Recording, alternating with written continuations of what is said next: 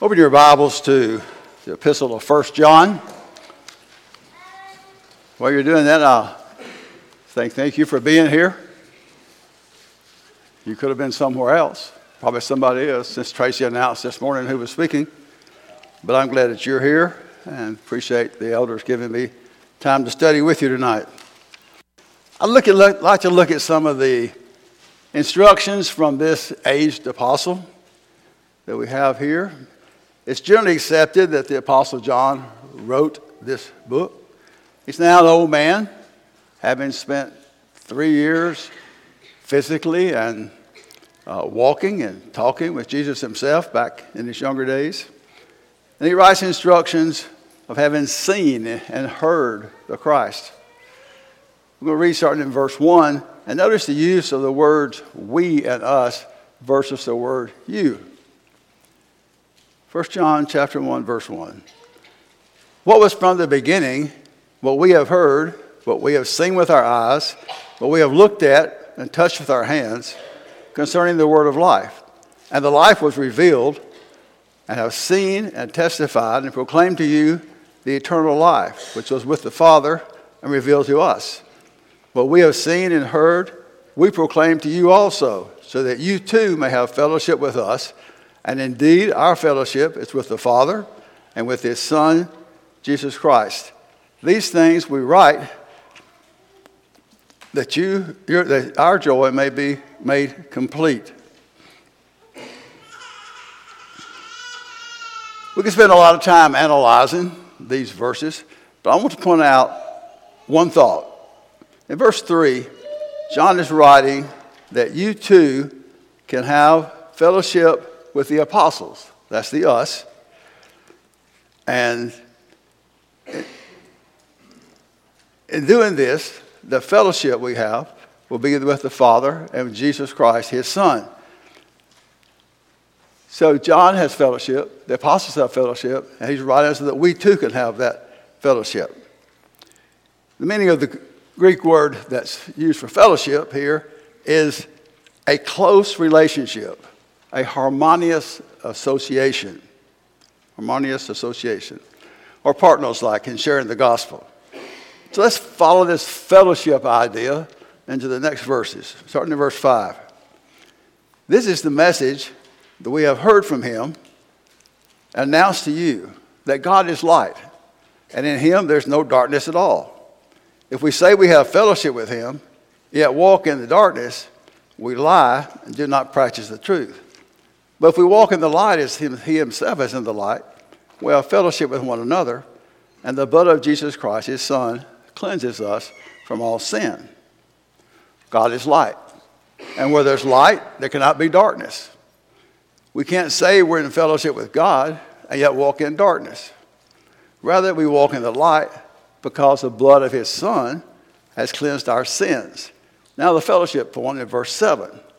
But if we walk in the light as he himself is in the light, then we have fellowship with one another. Keep this idea of fellowship with one another. Remember the definition a close relationship, a harmonious association. Keep this in mind, and we'll, in a minute we'll move into the main part of the lesson. But first, two more quick points. Look at verse 8 where it says, if, if we say we have no sin, we're deceiving ourselves and the truth is not in us. And then verse 10 if we say we have not sinned, we make him a liar and his word is not in us. We need to realize that our fellowship with the Father and with his Son, and thus our fellowship with one another, is broken by sin.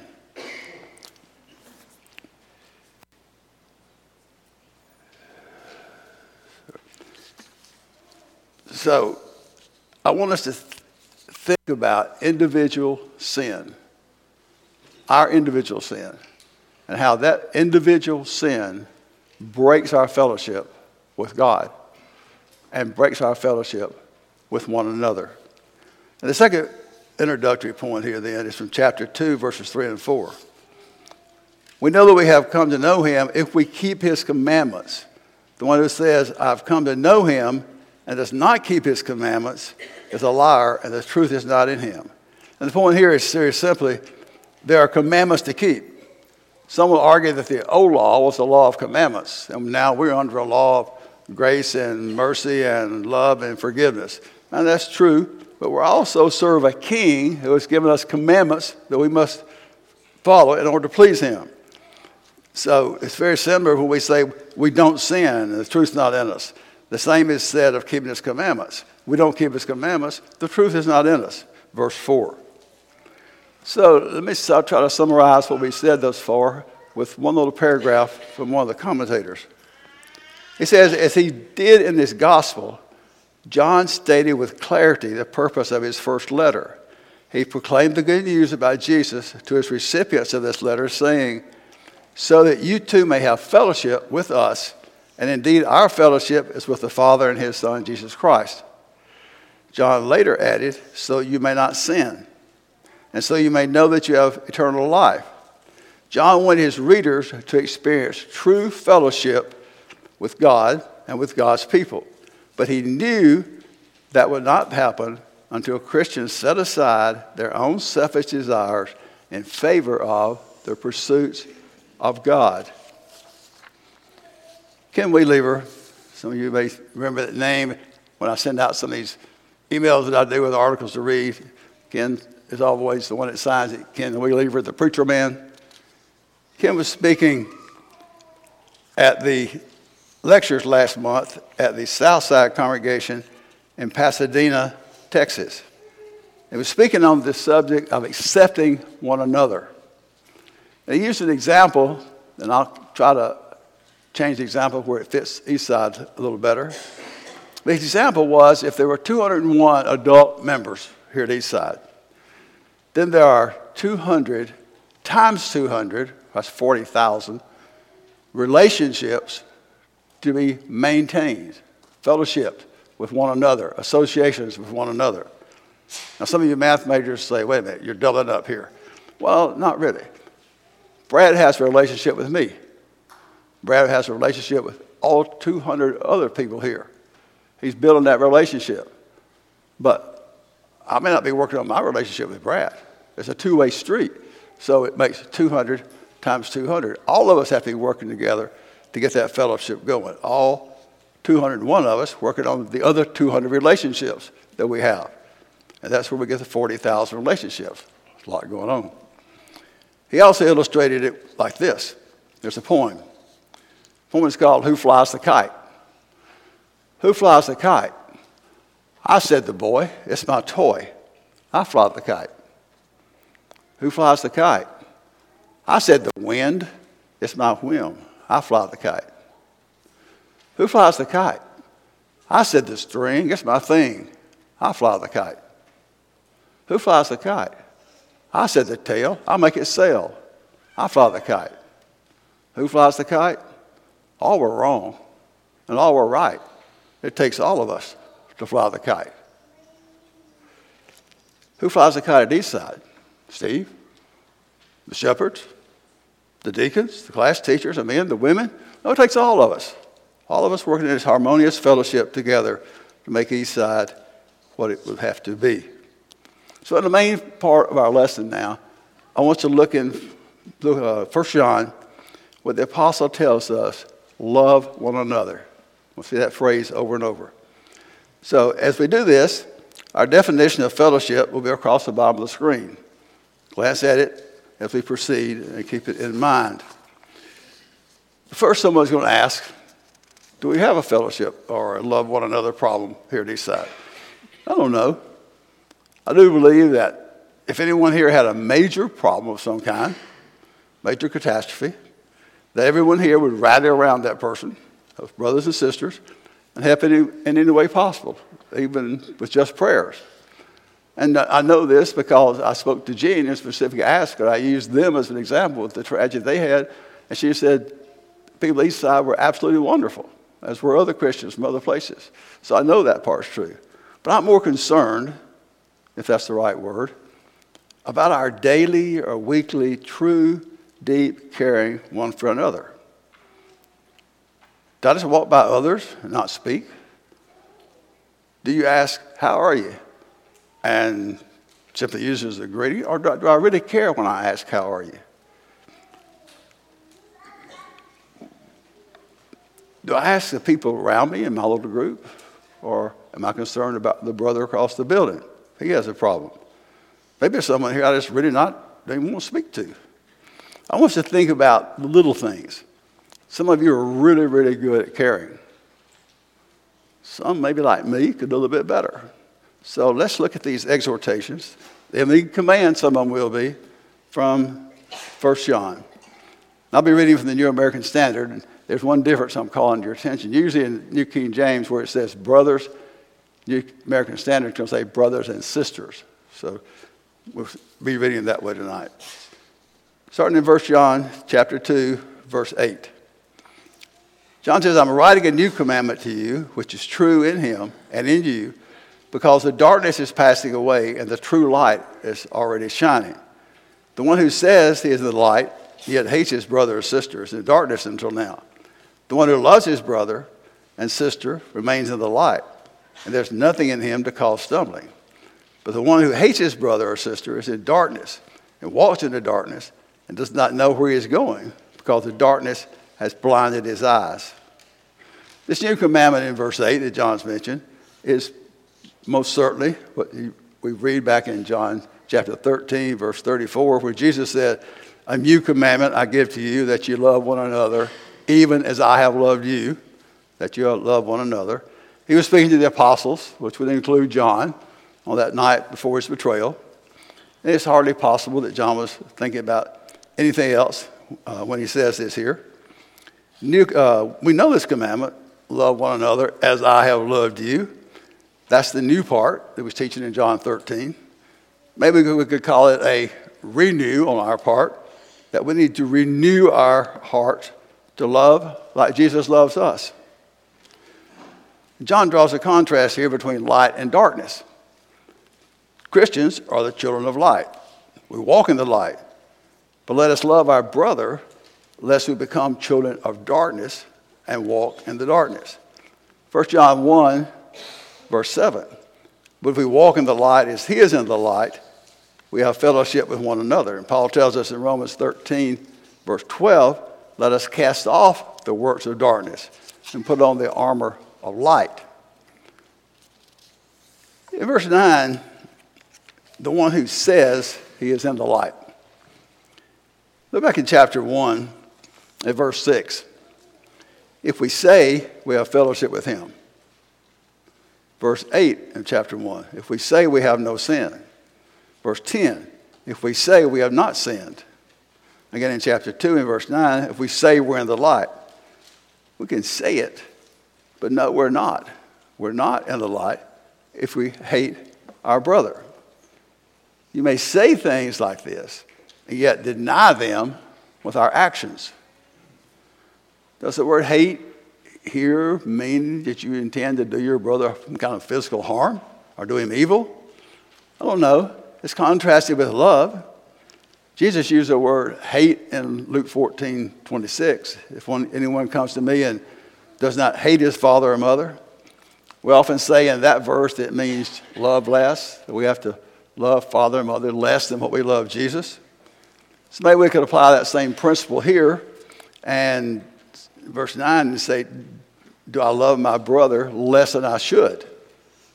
Whatever this degree of hate I have, love less, I'm in darkness. Look at verse 11. I'm in darkness. I'm blinded. I don't know where I'm going. And contrast that with verse 10, when it says, I love my brother, and I'm in the light, and there's no cause to stumble. Now, chapter 3, verse 10. We start off this with another comparison.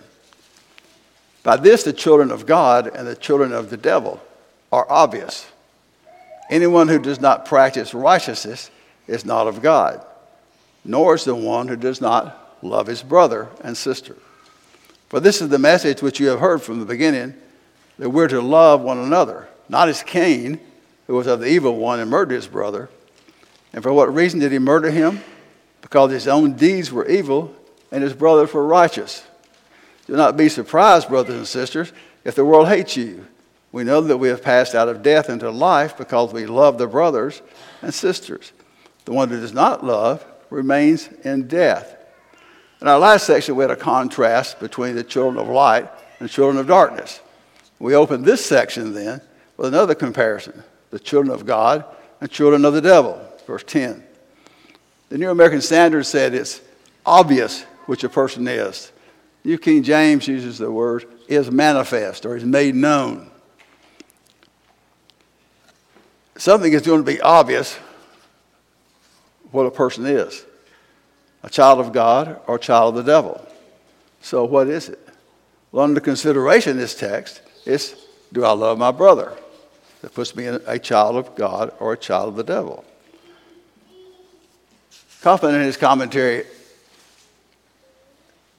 says this is the only place in the New Testament where these two expressions stand side by side child of God or child of the devil.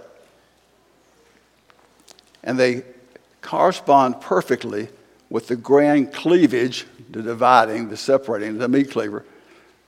They, they stand perfectly with the grand cleavage of humanity into two and only two classes the wheat and the chaff, the good and the bad, the sheep and the goats, those on the right and those on the left, the good fishes and the rejects, the builder on the rock and the builder on the sand, the ready and the unready, the faithful and the unfaithful, the children of God or children of the devil. And all these comparisons that Coffman makes here, there is no third option. Only righteousness or unrighteousness. Whether or not and how much I love the brothers will obviously put me in one class or the other. And we need to be careful we don't think otherwise. He who hates his brother is called a murderer. This is from Vine's dictionary. He who hates his brother is called a murderer. For the sin lies in the inward disposition, of which the act is only the outward expression. Mark 7 21 says, for from within, out of the heart of men, proceed evil thoughts, adulteries, fornications, and murders. Ephesians 6, not with eye service as men pleasers, but bondservants of Christ, doing the will of God from, God from the heart. So love or hate for my brothers and sisters will come from within my heart. And there will be an outward indication that makes it obvious what's in my heart. Verse 15 Everyone who hates his brother or sister is a murderer. And you know that no murderer has eternal life remaining in him. The word hate here seems to be stronger because it's, it's equated to murder. It doesn't take the physical act. Remember, Jesus in the Sermon on the Mount, when he talks about a man looking lustfully at a woman and already committed adultery with her in his heart. So the same principle applies here doesn't take the physical act of murder, just hate. Now look at the last part of verse 13. Speaking of evil, of the evil of hate versus love, he says, Those who hate have no eternal life. So serious. And John finishes this section with a very strong example of Christ, how he laid down his life for us, and we should lay down our lives for the brethren. Look at verse 16. We know love by this, that he laid down his life for us, and we ought to lay down our lives for the brothers and sisters. Whoever has this worldly goods and sees his brother or sister in need and closes his heart against him, how does the love of God remain in him? So again, it's a heart problem. And again, a, a, a little quote from Coffman. He says, A stingy Christian is a contradiction of terms. Think about that. A stingy Christian is a contradiction of terms. There's no one,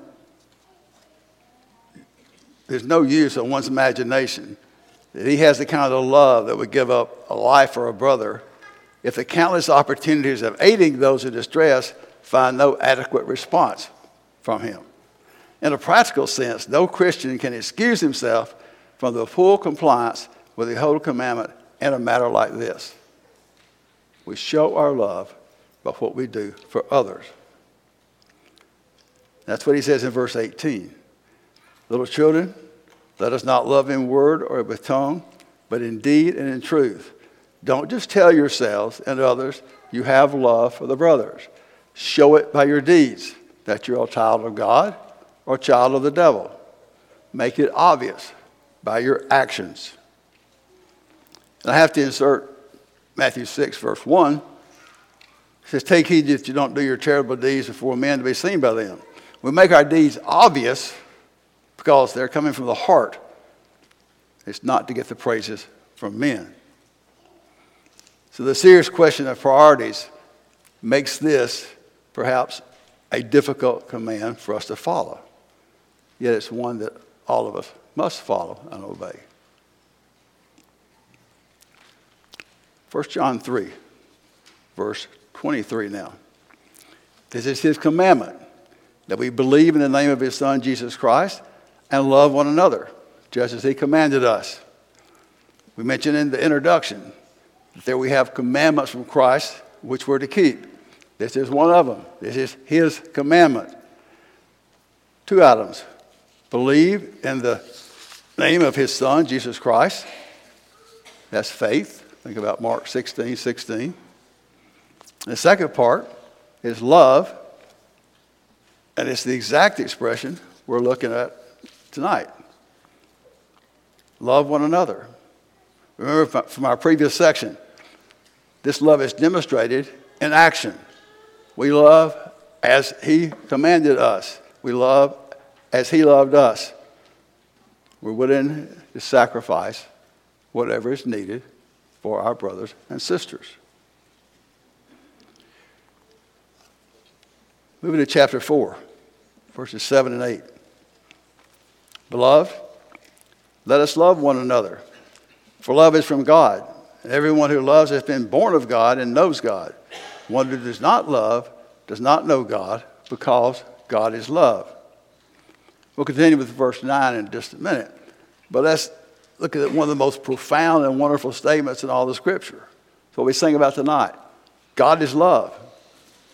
John 3:16, for God so loved us. That's God's love in action.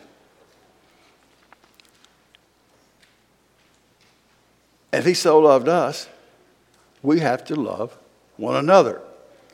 No one's ever seen God. So we can't love like love the brothers and not see and not having seen God. Since God's love is an inherent attribute of God, then this is where we learn love, how to love. Verse 9. By this is the love of God was revealed in us that God has sent his Son, only Son, to the world, so that we may live through him in this love, not that we loved him, but that God loved us and sent his Son to be the propitiation for our sins.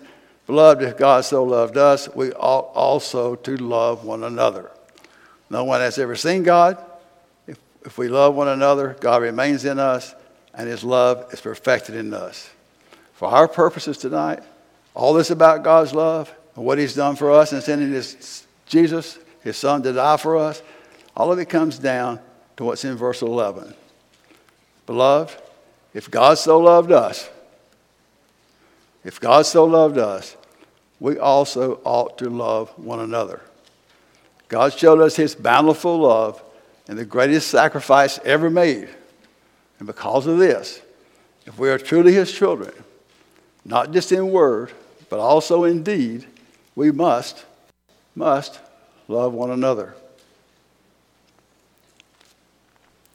Moving down to verse 19.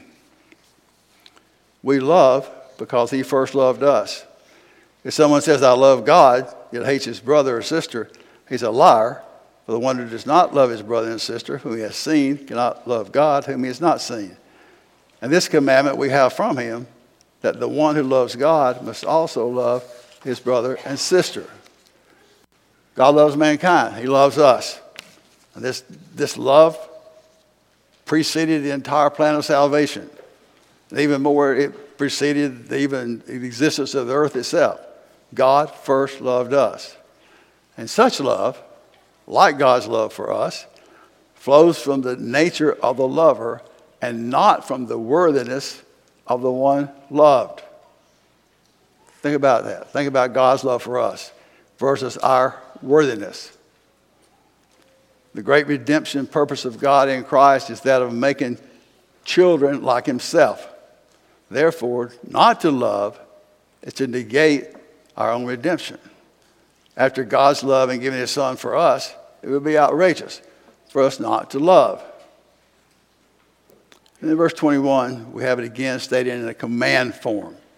This is the commandment we have from Him that the one who loves God must also love his brother and sister. You cannot love God and not to love the person sitting across the aisle from you. It's totally inconsistent.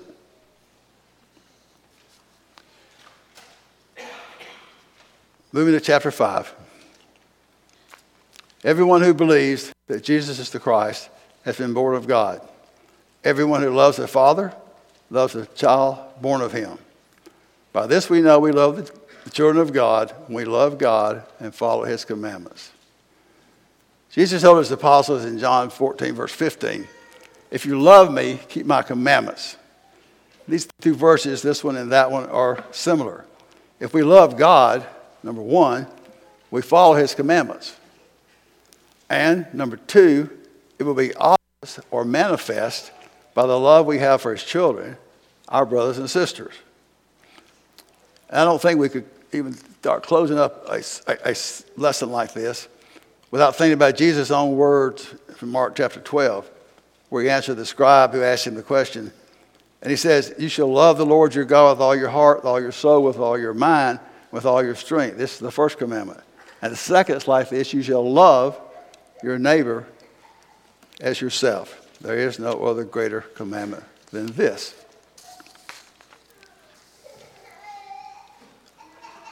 But love is not just a First John topic. Let me read you a few verses scattered through the New Testament. And this is certainly not exhaustive. Romans 12. Be kindly affectionate one to another with brotherly love and honor, giving preference to one another. Romans 13, 8. Owe no one anything except to love one another. Galatians 5, 13. For you, brethren, have been called to liberty. Only do not use your liberty as an opportunity for the flesh, but through love serve one another. Ephesians 4, listen to these words with all lowliness and gentleness and long suffering, bearing with one another in love. 1 Thessalonians 4 9. But concerning brotherly love, you have no need that I should write to you, for you yourselves are taught by God to love one another. 1 Peter 1. Since you have purified your souls in obeying the truth through the Spirit and the sincere love of the brethren, love one another fervently with a pure heart. And there are others we could use. So, what we talked about? Fellowship with God, with His Son. Fellowship with one another, based on that fellowship with God and His Son. It's when we keep His commandments. We love as I have loved you. We're the child of the God of God or a child of the devil based on how we love or hate our brothers and sisters. Love or hate comes from within the heart. We show our love by our actions. God is love. We love because He first loved us. We're not loved because of our worthiness. We don't love other people because of their worthiness. It's a command love God and love our brothers. I want to close with a Facebook post I saw from Tommy Peeler. Tommy scheduled you for a meeting here in two or three years. Quote, I want to know what love is, end quote. I want to know what love is. One song says, What is love? Listen to the way we talk and write and sing. Love is described as a feeling, an elusive emotion, a romantic attraction, a strong physical desire. Love involves more than how we feel. Love is demonstrated by what we do. Love is determined, a determined desire to help, to serve, to bless, to do good to another. Love is willing to sacrifice oneself for another's good. Love is not always easy to define in words, but it's been, it has been demonstrated. We know this that He laid down His life for us.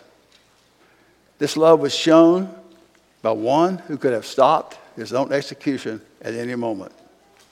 However, he willingly laid down his life for others. The crowds had pursued him, begging him to heal their sick, but they turned against him and demanded his death. He was despised and rejected by men.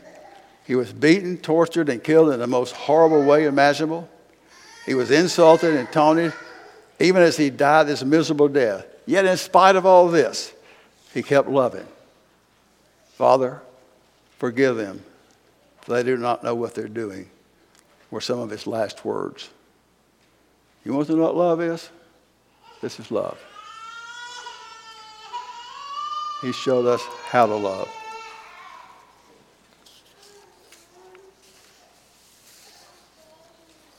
How much do you love God? How much do you love your brothers and sisters? If you're not a Christian, you don't love God enough. You need to put your love into actions. You need to think about what He's done for you, what we just read about. The great sacrifice was made for you that you might be one of His children, a child of God, a child of light, not walking in darkness. If you have some need tonight that we can help you with, we invite you to come to the front as we stand and sing.